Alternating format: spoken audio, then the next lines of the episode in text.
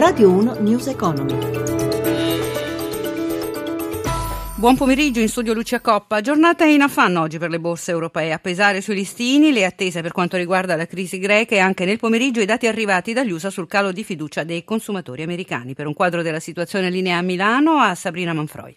Sì, dopo una partenza contrastata in leggero rialzo Wall Street ora si mostra debole con il Nasdaq che è poco sopra la parità, Dow Jones più 0,20%. La debolezza degli indici statunitensi appesantisce i mercati europei già negativi. Parigi e Francoforte chiudono in calo dell'1,8%, Londra perde un punto, Milano l'1,15%, fa eccezione Atene che chiude in rialzo più 1,4%. Tra i titoli peggiori STM che perde il 3,7%, Ubibanca perde il 3,2%, Fiat meno 3%. Sul fronte opposto gli acquisti premiano Mediolanum, Prismium e Buzzi, fuori dal listino principale invece volano i titoli del settore immobiliare. Il Tesoro questa mattina ha segnato 6 miliardi e mezzo di bot semestrali trimestrali un rendimento pari allo zero. Lo spread chiude a 122 punti base all'1,38%, rendimento decennale. Infine l'euro che sale a quota 1,0970 sul dollaro, linea allo studio. Cominciano a calare le tasse sulle piccole imprese italiane. Nel 2015 il carico fiscale, total tax rate, si profila in diminuzione dell'1,7%. Lo rileva il rapporto 2015 dell'osservatorio CNA.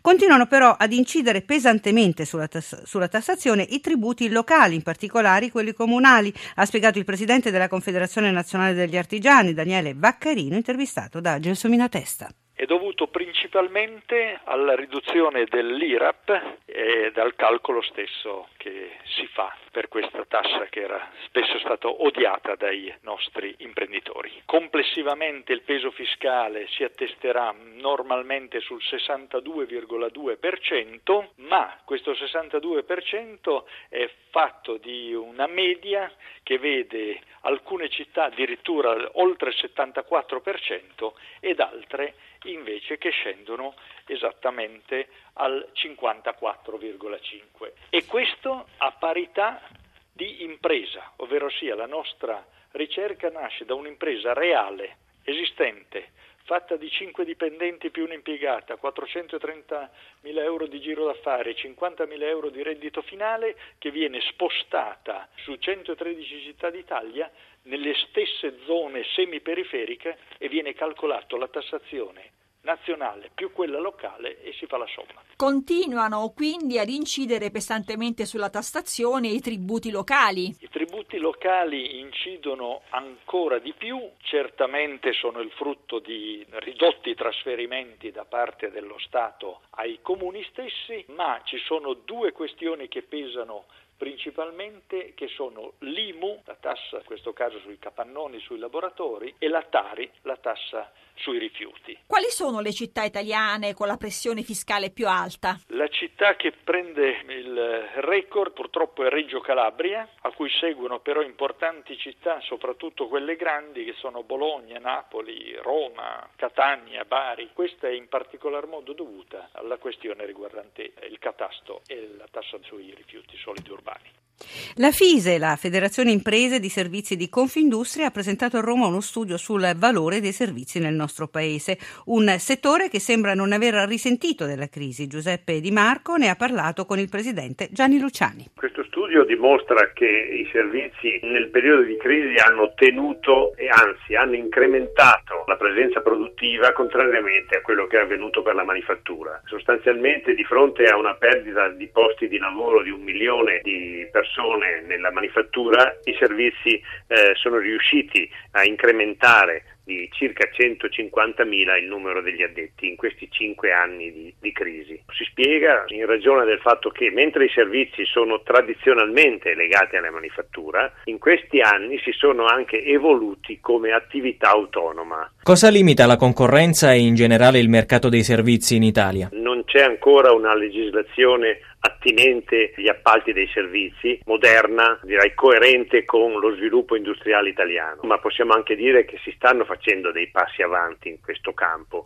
L'altro elemento fondamentale è la concorrenza col settore pubblico. Noi abbiamo in Italia un eh, campo privilegiato per le aziende pubbliche parliamo di municipalizzate in particolare, che poi possono procedere anche ad affidamenti diretti ad aziende controllate. Quello che noi chiediamo è una liberalizzazione sostanziale di questi appalti a favore dell'industria privata, intendo come libera concorrenza, dove ci possa essere la competizione nel senso più corretto del termine. Voi chiedete anche un vice ministro con delega al mondo dei servizi al Ministero dello Sviluppo Economico, perché? Oggi noi quando interloquiamo con l'autorità pubblica abbiamo interlocuzione col Ministero delle Infrastrutture, col Ministero dell'Ambiente, col Ministero dello Sviluppo Economico. Ecco, noi crediamo che l'importanza oggi assunta da questo nostro settore meriti una interlocuzione permanente con un eh, interlocutore qualificato. Anche Fitch conferma la recessione in Italia sta finendo. Secondo l'agenzia di rating, la lunga fase negativa sta gradualmente attenuandosi nei primi mesi di quest'anno c'è stata una ripresa dei prestiti. L'agenzia Fitch, in linea con il Fondo Monetario, stima una crescita dello 0,6% quest'anno e dell'1% il prossimo. Fisco, da quest'anno le società che operano nel settore petrolifero ed energetico non dovranno più pagare l'addizionale IRES, la cosiddetta Robin Tax. Se, lo rende noto l'Agenzia delle Entrate dopo la sentenza della Corte Costituzionale che ha dichiarato illegittimo il tributo. Sempre l'Agenzia delle Entrate precisa inoltre che le società con periodo d'imposta coincidente con l'anno solare sono tenute per l'anno d'imposta 2014 a versare il saldo entro la scadenza ordinaria del 16 giugno 2015. Nonostante le parti sociali ne riconoscano la rilevanza, i contratti di secondo livello stentano ancora a diffondersi. Lo rileva l'Istat con, un, con, dati riferibili al 2012. Secondo l'Istat, nelle imprese con più di 10 dipendenti la contrattazione di secondo livello ha interessato il 21,7% delle imprese. Tra le tipologie di contrattazione integrativa collettiva sono maggiormente rappresentati i contratti di tipo territoriale, l'8,3%, e quelli di tipo aziendale per il 6,7%. Il 5, 0,8 delle imprese è stato invece coinvolto in un contratto di tipo misto, sia individuale che collettivo. Infine il 9,6% delle imprese con almeno 10 dipendenti ha stipulato contratti integrativi di tipo individuale. I pescatori avranno due anni di tempo in più per adattarsi al divieto di ributtare in mare il pesce di scarto pescato, lo ha deciso il Parlamento europeo. L'obbligo per i pescatori di sbarcare le, ca- le catture indesiderate e non rigettarle in acqua è in vigore dal 1 gennaio scorso per le, specie, per le specie pelagiche. Il disegno di legge oggi approvato modifica il regolamento omnibus sulle modalità per far rispettare il divieto e rimanda di due anni l'applicazione delle relative sanzioni. E per oggi ci fermiamo qui, News Economy cura di Roberto Pippan, torna domani mattina dopo il giornale radio delle 11, sempre su Radio 1. In regia Renzo Zaninotto da Lucia Coppa, grazie per l'ascolto. Radio 1 News Economy.